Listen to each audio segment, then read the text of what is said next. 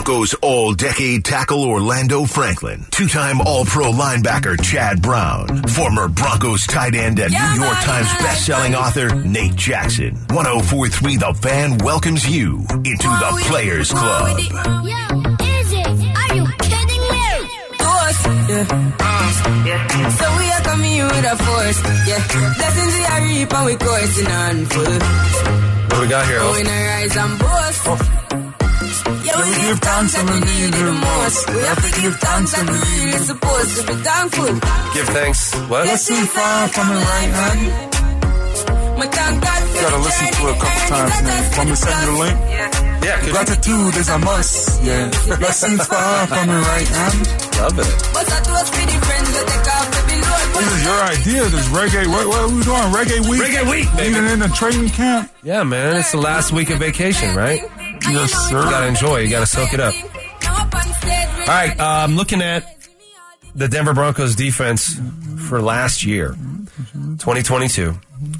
Ejiro Evero was in command of that defense, and they had a pretty good defense. They actually were seventh in the league in yards given up per game, 320. First in the league was the Niners at 300. The Eagles were second at 300, um, 301. And so the Broncos were pretty close to the top there.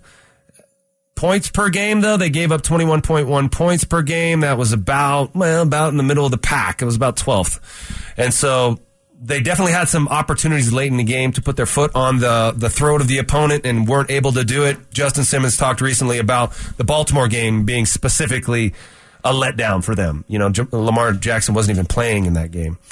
But to reset this conversation about how defense and offense are related on the same team, Chad, you believe that some of these numbers that the defense of the Broncos were able to put up was because of the ineptitude of the Broncos offense. Yes, the opponent, the uh, the opponents didn't feel like they had to risk things offensively to score points against this Broncos defense, uh, and they didn't have to score that many points because they knew the Broncos offense wouldn't score that many points. When your opponent's averaging less than 17 points a game, you don't ask your inexperienced quarterback to go back and do things that could potentially put your offense in a bad spot. And for the most part, offensive coordinators did not. Once they got to a certain point, they knew they pro- they most likely had the game won, and they, they weren't pressing the, the the gas. They weren't putting the pedal to the metal at all, and that effectively allowed the Broncos defense to look statistically better than it actually was because there, we all can remember key and crucial moments in ball games last year, particularly the rare instances where the Broncos offense gave the defense a lead late in the ball game and the defense was unable to hold up. There still must have been a respect for the, that defense, though, to to pull it, to dial it back, and not take chances on it. Because what I'm thinking is, if I'm an offense and I and I believe in my offense and this defense, I don't respect them. Of course, I'm trying to score 50 on them. I'm not worried that they're going to make a play on me. I'm, I know that I'm going to roll over them. And every offensive coach I've ever met wants to put up 50. Every mm-hmm. quarterback wants to put up 50. Every skill position player wants to score touchdowns. And so there must have been a healthy respect for this defense to, to call off the dogs like that because you're afraid that a mistake is going to get capitalized on.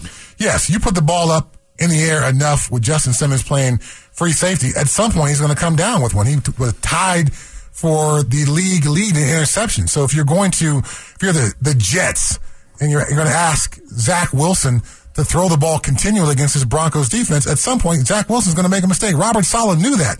That's why they were happy to squeak out a win 16 to 9. So that's why those kind of scores were popped because yes, there is enough talent on the Broncos defense where if you test Patrick Surtain, you test Justin Simmons, and you have a quarterback who's not accurate, who's not on time, bad things can happen. So let's not risk that if I'm Robert Saleh or if I'm the Colts or any of these other close games the Broncos played during the year last year, uh, where the uh, opposing team decided, let's just turn it down a bit and get out here with a win.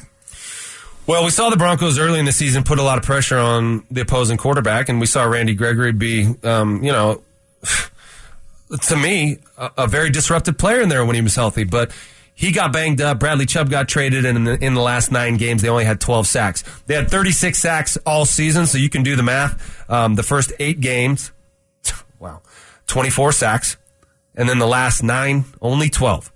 And that has that is something that Sean Payton and Vance Joseph are going to have to figure out, especially with some injuries and some some sort of question marks at that group. Now, a little earlier, we picked our edge rusher MVPs, and we're going to reset that conversation because there's more to it. Um, but I think that Randy Gregory is finally going to play a, well as close to a full season as he ever has. He's going to earn that money. I think he's the most talented player on that team, or I'm sorry, he's the most talented player at that position. He's clearly getting the most money, and I think he's going to be in double digit sacks this year. Um, aside from you know his availability, which is a huge question mark, tell me why that won't happen for Randy Gregory. I think Randy Gregory's talent speaks for itself. That's why he was given this contract despite his, you know, spotty availability. But you can't discuss Randy Gregory without discussing the availability.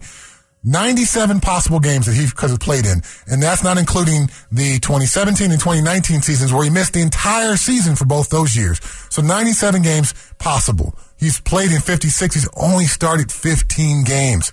The guy's got 18 career sacks, uh, less than 100 career tackles. I had six seasons alone where I had more than 100, 100 tackles in a season. Ballin'! So I'm just simply saying. It's a quiet There's no flex. Chad Brown, right? the, No Brown. the availability is a major factor with this guy. The production when he's on the field is there, uh, but for the most part, he's not available enough for me to feel comfortable saying he's going to be my MVP of this group. I got to go with Baron Browning because I'm not happy with the backups either. So you think a guy who's projected to come back mid-season is going to be the position MVP? Uh, yeah, because I don't believe in Randy Gregory's availability. There's nothing in his track record that says I should believe in that. So if you're a coach, how do you how do you deal with that lack of avail- availability? What's the program or the pitch count or the way that you play Randy in order to try to maximize his day in day out potential? That is a tremendous question. I would have to literally look back at all his career games and figure out what how his injuries happened. Uh, then you got to sit down with the strength and conditioning staff and what can we do to make this guy's shoulders or chest or whatever stronger? How do we do this? And then yes, it's odd to have a defensive player on a specific pitch count, who a guy who's healthy this year, but I think that will be a factor as well. How do we limit this guy's exposure out there?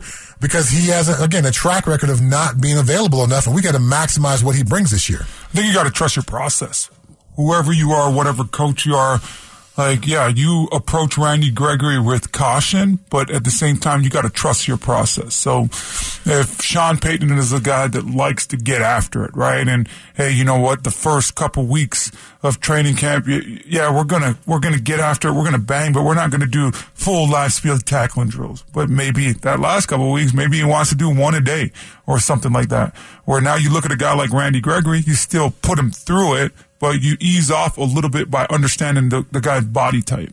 And maybe it's more of a ramp up course with Randy Gregory where you're not throwing him out there week one and saying you're going to go play 90% of the snaps because your body hasn't held up. So maybe week one, there is a little bit more of a rotation and you're continuing to callus up your body and, and make sure that, you know, you're constantly straining, but your body is handling some of these pressures. Football is 100% injury. Randy Gregory is a violent player, um, but you have to be able to not reinvent the wheel if you're a coach, but really like kind of double down on your process and modify for each and every individual. A thing that John Fox would do my rookie year, I remember we did a, a full speed live drill every day. Every day we would go, hey, this period, full speed live, we're going to the ground. I loved it because I was struggling in the passing game, but now if I could really show what I could do in the run game, you know, it gave me an opportunity to start building my confidence. And with a guy like Randy Gregory that has been injured, you, you gotta throw out those days where, hey, full speed live, right? Where now Randy Gregory could go out there, be violent, and then, you know, yeah, I'm sore, and yeah, it doesn't feel the best, but I got through the day, right? And then the next day shows up, and it's the exact same thing. You're gonna grind this thing out. So I think you've gotta always trust your process no matter what, and kind of not go in a completely different direction. Yeah, we saw what happened when you try to play do a patty cake training camp and no preseason. Would you play Randy Gregory in the preseason? Yes, yes, um, but I'm not sitting there. You know, I'm not sitting preseason. I don't even know how they're doing it yet. Right? There's three games now. Before back in the day, we like, hey, you go out there in preseason one, you get a good drive going offensively, you're done for the night. Uh, preseason two, you're going to play the first quarter and the, the first uh, series in the second quarter. Preseason three, you get to play the first half and the first series in the third half. And then in preseason four, starters are not playing. So uh, it's completely different now. But I do want Randy Gregory to get some work. I want everybody to get some work because you only play football playing football. You talked earlier about Russell Wilson and Jay keeps simulating these drills where he's spinning out. Well, this is where Russell Wilson gets to spin out in preseason games because he's actually live now. And if he doesn't spin out, somebody's going to tackle him. Last year, Nathaniel Hackett said that the reason why he didn't play starters or anybody, yeah, starters in the preseason was because who was it? It was an injury when his dad was coaching. It was it was a quarterback. Yeah. Oh oh oh. What was his name? Penning, Penning, Chad Pennington. Yes. Chad Pennington got hurt in preseason, and so it's not worth it. I already can see this thing shaping out. Someone is going to get hurt in preseason, guys, because sometimes guys get hurt when they play football, and then it's going to be questioning Sean Payton as to whether or not they should have played in the preseason. Uh, I want to make it clear where I stand on this. It Abs- doesn't, it doesn't matter though. Last year, Camp Cupcake, we had um, Tim Patrick Exactly. and um, Damarea Cro- Crockett, right? Yep. Yeah. Yeah. ACLs, and then you know they came out and looked really bad in, in the beginning of the season. Then the season was over before they, you know, after but by September. Nathaniel Hackett wanted to be playing meaningful games in December and January, and he obfuscated September for some reason. He said, "Nah, not important. We need to be healthy in the back end. It doesn't matter if you're healthy in the back end of the season if you lose your games on the front end." And they weren't even healthy on the back end. Yeah. So that was a monumental failure. Sean Payton has a different system, thank God, and he's going to implement it. You know what you're going to implement, Chad? I'm gonna We're come gonna off go the edge, right? We're, we're coming off the edge. Boom, boom, boom. That's next. Time for things to get a little edgy in the Players Club. Blake is brought down. Is that Chad Brown again? Yes, sir. Chad Brown. Chad Brown. Four and a half sacks today. Here's Chad Brown coming off the edge.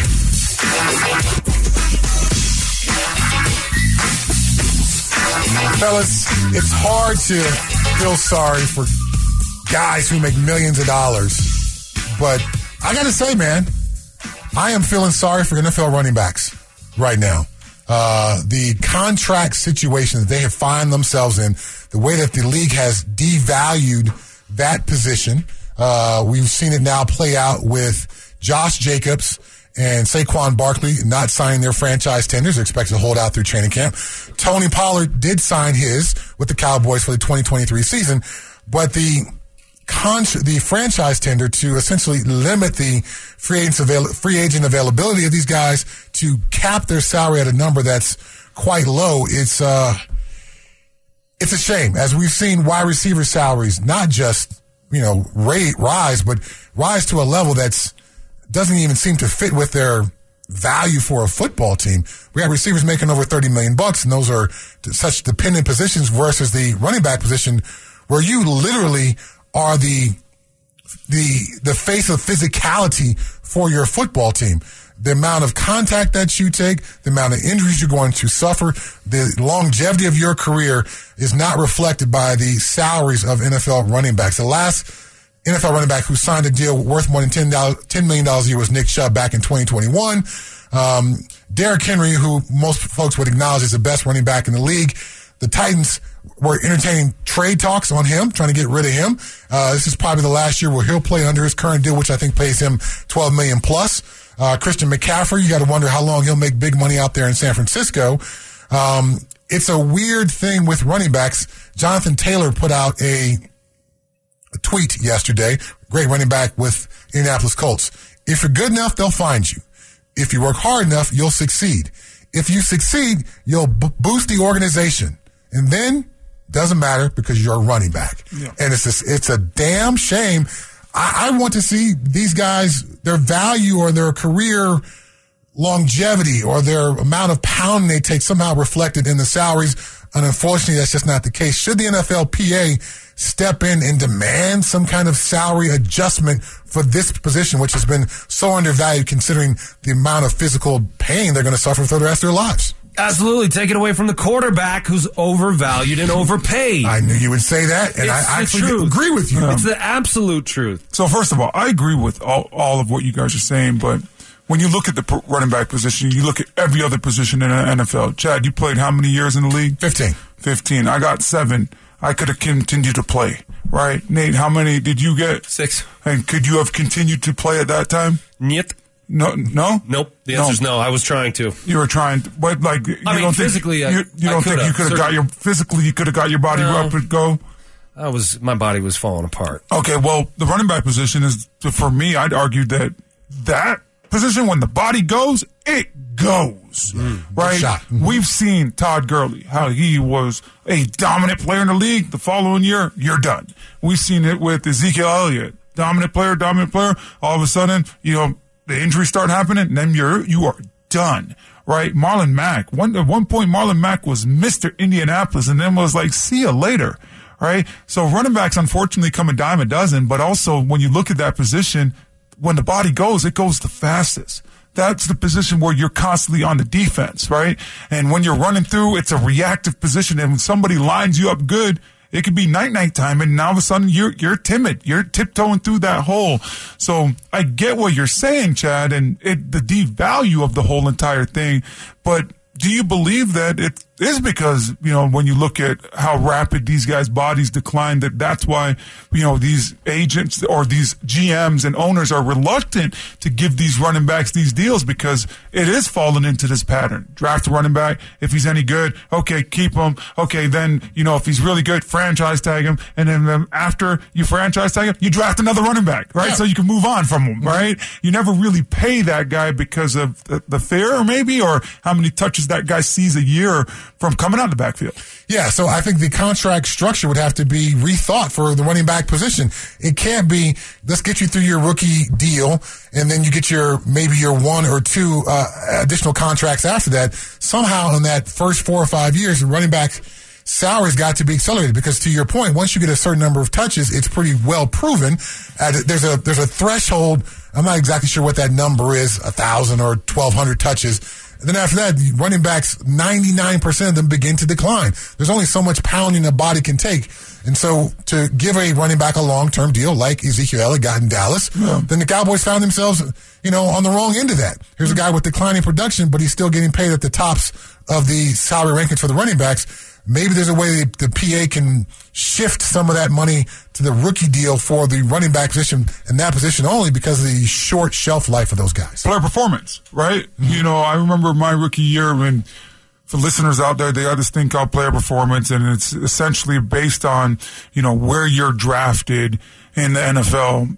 You- There's a pool of money that's out there, and if you're like, you're a first round pick, you might only get like 50 bucks a snap. But uh, I was a second round pick, and I remember I was getting like $150 a snap on top of my salary. So this check comes in the offseason after your snaps are totaled up, but it's div- divvied up this pool of money between like everybody on the football team, right? A guy like Russell Wilson's going to get virtually nothing out of that. So do you look at, you know, the NFL and the NFLPA and should they renegotiate a deal where a lot more player performance goes into it, but specifically for that running back room where now they're able to kind of get their money up front if they are having that production?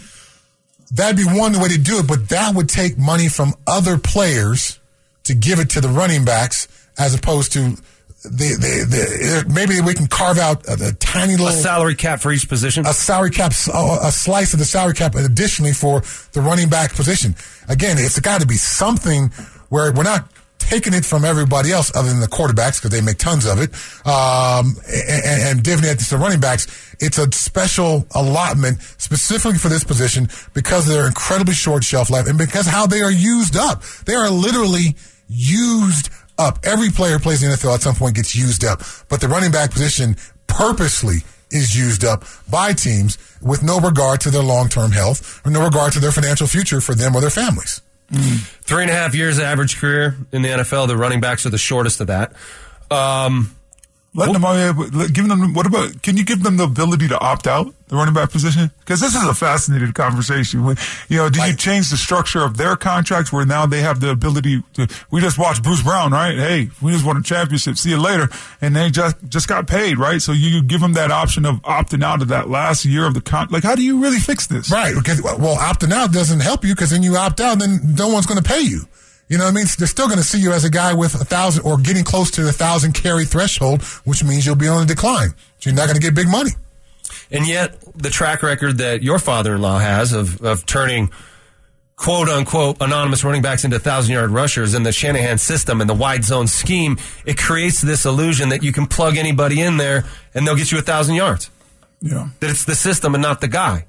And um, that's incorrect. These guys are incredibly skilled. The most important, sacred, precious object on a football field is the football itself. The running back is in charge of that thing. He's got to hold that thing and try to advance it into enemy territory. And when you do that, you got 11 dudes like Chad trying to hurt you. Your career is going to be short. The more you're running with that football into enemy territory, the bigger of a pounding you're going to get, but also the more valuable you- are for your team. So guys who touch the football, um, should be coveted here, and running backs are not. This was all on the heels of this uh, tweet by an NFL draft scout, or he's, at least he calls himself at NFL draft scout. It said one, draft a running back, two, play the running back if he's good, three, franchise the, running back one time, and then draft a new running back. And that got some uh, some baller running backs in the NFL talking, including Jonathan Taylor, Derrick Henry, and Austin Ekeler. Um, and I think there's some more meat on this bone. We might get into this later as the show goes on because it's a fascinating discussion about football, about who is valued, and about who's rewarded for that actual value. But next, coming up on the Players Club, we got Andrew Mason going to join us on the Johnson Auto Plaza hotline. Andrew Mason, next. Denver Sports Station 1043 The Fan presents The Players Club with Orlando Franklin, Chad Brown, and Nate Jackson. Alright, we're jamming. I wanna jam it with you. I want to jam it with you, and I want to jam it with Andrew Mason. Andrew Mason, senior Broncos writer, DenverSports.com, joins us on the Johnson Auto Plaza hotline. Andrew Mason, before we get into um, the Broncos and what to expect this training camp, if you were on vacation, which you might well be now, kind of soaking up the sun, and maybe you've got like a Mai Tai or some sort of tropical drink in one hand, and maybe there's a beach, maybe there's an ocean, maybe there's uh, some waves breaking. What, what kind of music do you like to listen to to get yourself in the vibe, Andrew Mason? Oh, that's a good question. Um, I'd say Bob Marley. You know, coming out from the break, that's that. That would be right up there. Although I think in that case, the beach has got to be tropical. You got to have some palm trees, right? I don't think Yeah. you can. I don't think you can get that. vibe. Nantucket or something. Yeah, that's a that's a little bit different. So Oh, Bob Marley in Montana? Yeah. No? Hey, there's never a bad place to listen to Bob Marley. That's true, but it, but if you're trying to get the vibe of it, I think you got to. If you're going down the East Coast, you got to at least get to where there are palmettos on the shore, right? So you probably got to get at least as far south as like South Carolina or something. What's like East Coast beach music? Well, it's funny because there's like there is actually a subgenre of music that is called beach music that uh, came from out of the Carolinas back in the 50s and 60s. Believe it or not.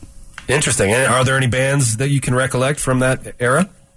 I would have to The Beach actually- Boys? No, they're not. From No, no, no. That's like that. That would be like uh, that. That'd be like a surf music, right? Right, Like, right, right. uh, from California. That that would be a little bit, uh, a, a little, a little bit different. Um, you know what? The, the person I would have to ask is my dad, he, who grew up in North Carolina at the time. I think he'd be kind of the expert on that one. All right. Well, we'll defer to uh, Mason Senior, and we'll talk to you about Broncos because we're on the doorstep of training camp starting. And well, before we get into specifics of the Broncos, we were having a conversation about the running backs, their value, and the perception by some of the best running backs in this league that they are underpaid and undervalued. Where do you fall on, on this argument, Andrew? Um, oh, that's tough because I understand the frustration, but I also understand why it's being like running back salaries are going this way. Basically, you could say this is the first position in the NFL that's really been moneyballed. Um, and where a lot of teams view view running back and they view the attrition and how a running back's performance declines over time as they accumulate touches, as they accumulate wear and tear, and they've made a decision that they're not going to spend above X amount at the position for any player. and so I understand that intellectually, but I but also given you know given given the uh, the nature of the job, I I have I have empathy for the running backs that are that are terrific at their position, and the elite at that position financially now don't stack up to the elite at other at, other positions of comparable importance, like wide receiver. So you know, it's I'm kind of I'm basically kind of torn on that. Like I understand why things are going that way, but I don't necessarily like it. Um, I think one other thing that hurts running backs as well is that kind of a little bit like wide receiver, it's not hard to find capable running backs, and that and that's a reason why. And that's a reason why teams kind of view view them as relatively disposable assets. I mean, this kind of started with Mike Shanahan actually back a couple of decades ago when Clinton Portis was astoundingly good in the first two seasons he was with the Broncos, but he wanted more money. He want he wanted a, a new contract two years into his rookie deal, and the Broncos and Mike Shanahan are like, no. And and, and with Mike's from Mike's perspective, he'd seen you know, first Terrell Davis as a as a as a fifth, sixth round pick, then Olandis Gary, then Mike Anderson, and they'd all been really good running backs for this team.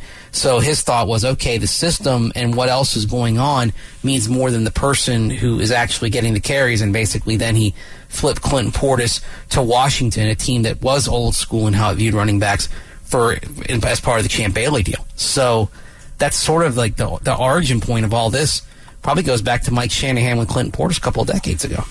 All right, Mace, let's keep the running back conversation going. Uh, some video clips yesterday of Russell Wilson and various Broncos joining Coach Prime and guys up in Boulder for a little bit of a workout up there. Javonte Williams was there at that workout. Do we have any idea of Javonte Williams' availability start training camp? Will he be full speed? How did he look yesterday? You got any Mace secrets you can enlighten us, enlighten us with? I mean, I didn't see enough in the video to where I would say uh, I, I, could draw anything from where he stands, but I think we saw enough in OTAs and minicamp to draw the conclusion that Javonte Williams should at least be doing some doing some full scale work when training camp begins. Maybe he's not getting all of the first team reps, but that he should be getting a good chunk of them. And then it's a question of building him up. I, I would say right now he's trending toward being in the lineup in week one. The question is, is he going to be the bell cow running back in week one? Is he going to be the focal point to where he's getting 70, 80% of the touches from that position?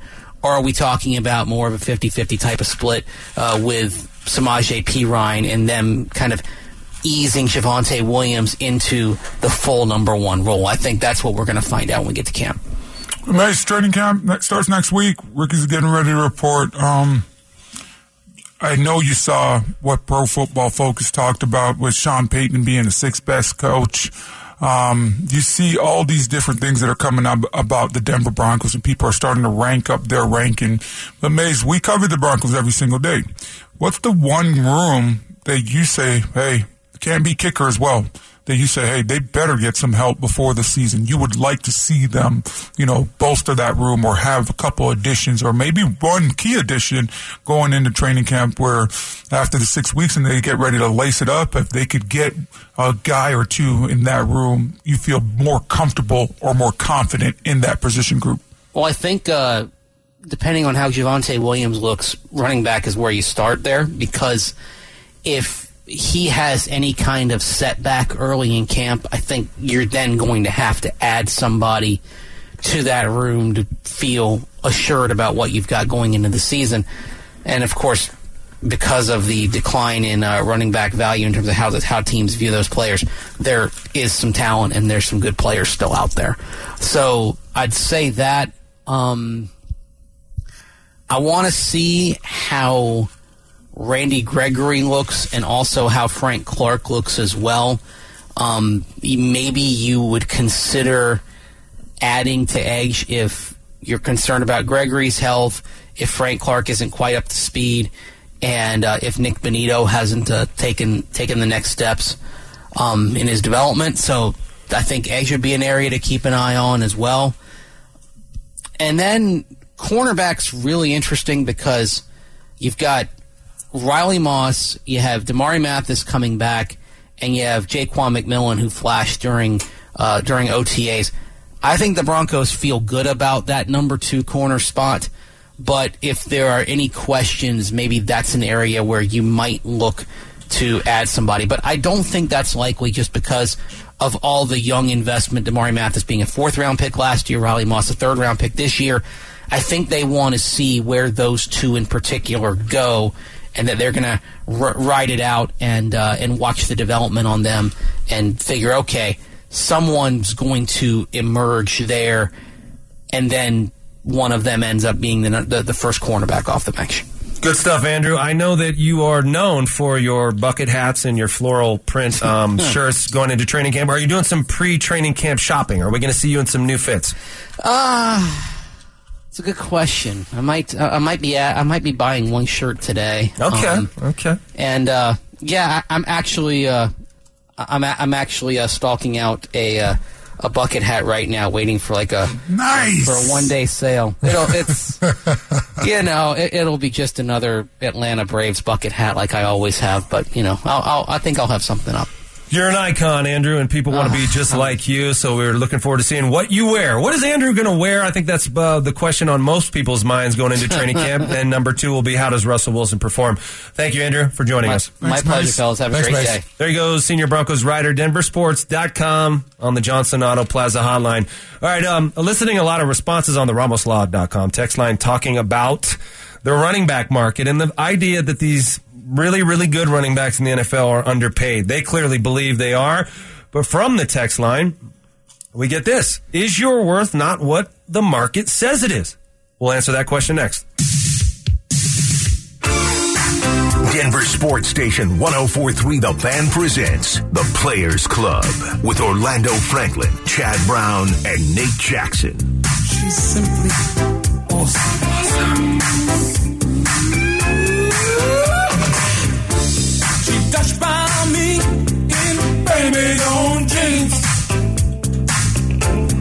Getting better, Hope. So, have you been practicing? Honestly, have you been practicing? Have you been taking singing lessons? No, I mean we've just been at work a lot lately, guys. So That's I get to hear it a lot more. Well, I think it sounds great, and uh, Billy Ocean agrees. This is Billy O, day 291, Reggae Week. You played with a 91, a pretty darn good one, didn't you, Chad? You Talking about Dennis Rodman? Uh, Is he, is he the great? As great as Kevin Greene was, is Dennis Rodman the best 91 in sports? Hmm. I get. I mean, Dennis Rodman was a unique player, man, because he didn't score. He Right. played basketball and he couldn't shoot. Like you, you know, he shoot 50 percent from the free throw. lot of good 91s. Yeah, in multiple sports. Yeah, Fletcher Cox. I mean, that, Tamba Hali, I didn't even want to play against Fletcher. Sergei Fedorov. Ooh, yeah, Anyway. about Chris Long, Yeah, you're climbing the Kilimanjaro, right? This, Yep, this offseason? year. Yeah, Justin Tuck. three or four years back. Yeah, yeah. Nomo, the pitcher. Cordy Upshaw. Yeah. Cameron Cameron Wake, Cana- Canadian League All Star, comes down to the NFL and still rips it up. That's Yes, right. sir. Is he still in the league? No. No, He had a couple good years. A couple good years. five Pro Bowls. Is that right? Yeah, In the NFL? Mm-hmm. Wow, it's more than a couple. Arik Armstead. Tommie Harris. Wow. Chester McGlockton, rest in peace. Real Metta World Peace. Wow, not meta. 91 is, uh, yeah. Yeah, that's a lot of Leonard good- Little. Yeah. Ed Oliver in the league right now. Will Smith, rest in peace. Leslie O'Neal Ray tortured the Broncos. I played against him. Wow. Bunch of dudes. Bunch of dudes. Bunch of dudes. Will Smith. Yeah. Fresh Prince, man. All right, so I do want to keep talking about this running back issue because there's a lot of different angles here. And um, there's some action on the text line too, kind of throwing out some ideas. Um, someone we're talking about the running backs feeling that they're undervalued and underpaid. And Derrick Henry, who's you know, like you were saying, Chad, the best running back in the league is not making what he thinks he should. They tried to trade him. They don't value him. He believes that he's not valued. Um, Jonathan Taylor sent out a tweet similarly echoing that. And then Austin Ekeler put out another tweet. This was all in response to a tweet by Matt Miller, NFL draft scout, saying draft a running back, play the running back if he's good, franchise franchise tag him one time, and then draft a new running back. So you're done with that guy. Um, and then Austin Ekeler tweeted, "This is the kind of trash that has artificially devalued one of the most important positions in the game." Everyone knows it's tough to win without a top running back, and yet they act like we're discardable widgets. I support any running back doing whatever it takes to get his bag. So clearly there's a, you know, an alliance forming with these running backs where they all realize this is happening. But isn't it a case of what, like we talked about, these guys get used up so fast, they're out of the league so quickly that their best football is actually done during that first rookie deal. Yeah. And everybody, and, and the, whoever's going to sign him knows that, knows they're on the decline. So why would they pay them? I, I, I get the team side of it. I I just think it's the running back position is in a unique position as far as the league goes because of that, because of the longevity, because of the short shelf life, because of the way that they are used. Um, and now at this point, it is clearly the model, as evidenced by this tweet from uh, Matt Miller at NFL Draft Scout, that the Whatever that is. the league has yes Anyone can be an NFL draft scout on Twitter, by the way. draft a running back, see his value, franchise him one time, and then draft your next running back. And if that's going to be the model, these guys are at an unfair financial situation versus, say, receivers who can play 8 to 12 years. Uh, you know, offensive linemen who can play longer, linebackers who can play longer. So the devaluation of the position, I understand why the league does what it does, but from a player human perspective, uh, it's because of the way that Derrick Henry was what 50 plus percent of the Titans offense like last year. 50% of the touches, maybe not the yardage uh, total, but the touches. When you have that kind of usage, it should be reflected with the salary that you make. So, so Russell Wilson signed a huge deal last year, and when it kicks in, he's going to be making like fifty million a year, or forty nine, or whatever that is. I believe, and you guys have heard me talk about this a lot, that the quarterback is overvalued and or, overpaid, especially one player. By the way, the one guy who can play till he's forty five years old should not make a quarter of the play uh, of the of um, salary cap when you got all these other guys like running backs, for example, who are done in three years and whose bodies are so broken that they get discarded by the team. So is the exorbitant salaries for the quarterbacks to blame for devaluing the running back? I think that's part of it. There's only so many slices of the salary cap pie that can be given out. And to the Mike Shanahan, you know, I can plug in lots of guys and get a thousand yards. That is certainly true. Um, and, and so I understand, again, from the league perspective, from a front office perspective, why the offers are what they are. But you cannot overlook the humanness of the running back position. And we're going to use up this guy and never give him an opportunity to get a second deal really outside of his rookie deal. That's, it, it just strikes me as unfair, uh, on a team sport where this guy plays such a prominent role. His role is so prominent, it gives him such an incredibly short shelf life, and he is not financially rewarded for that. While I see all these other positions making a ton of money. I think it's a part of a couple things, right? You look at the running back position, and you know Andrew Mason brought up a great point back in the day, trading away uh, Clinton Portis for Champ Bailey, right? Where it, it, this offense just was like, hey, it doesn't matter. Like I've heard stories from guys that have played underneath my father-in-law, and my father-in-law told them like, no matter who I put back there, he's going for a 100 mm-hmm. Like, like I'm hearing these stories, right? So now, and it's happening where you got the TDs, the Olandis Garys, and you know the Tatum Bell, the Reuben Droughns, right, and you know, all these different guys that go back there and it's this hundred yard rusher after hundred yard rusher. So you look at that aspect where you couple that with the fact that at the running back position, when the body goes, it does go, and you get locked into these long contracts, and all of a sudden you have a you're tied to a person that you might not necessarily want on your football team, and now you start looking at other positions in the league where the salary cap has kind of got just out of hand. I told you guys this before. I watched Billy Turner get seven and a half million dollars leaving the Broncos. I started stretching in my living room because this is going into year two of my retirement. I was like, if he's getting seven and a half, wow, what would they give me right now? Like, I can still play this game, right? So you start seeing the salary cap just go outrageous for some of these other positions. And you look at a running back room where typically you don't pay more than one guy in a room. It's it's one guy's paid, and then everybody else are kind of on rookie deals or a vet minimum deal, and you're able to still get by.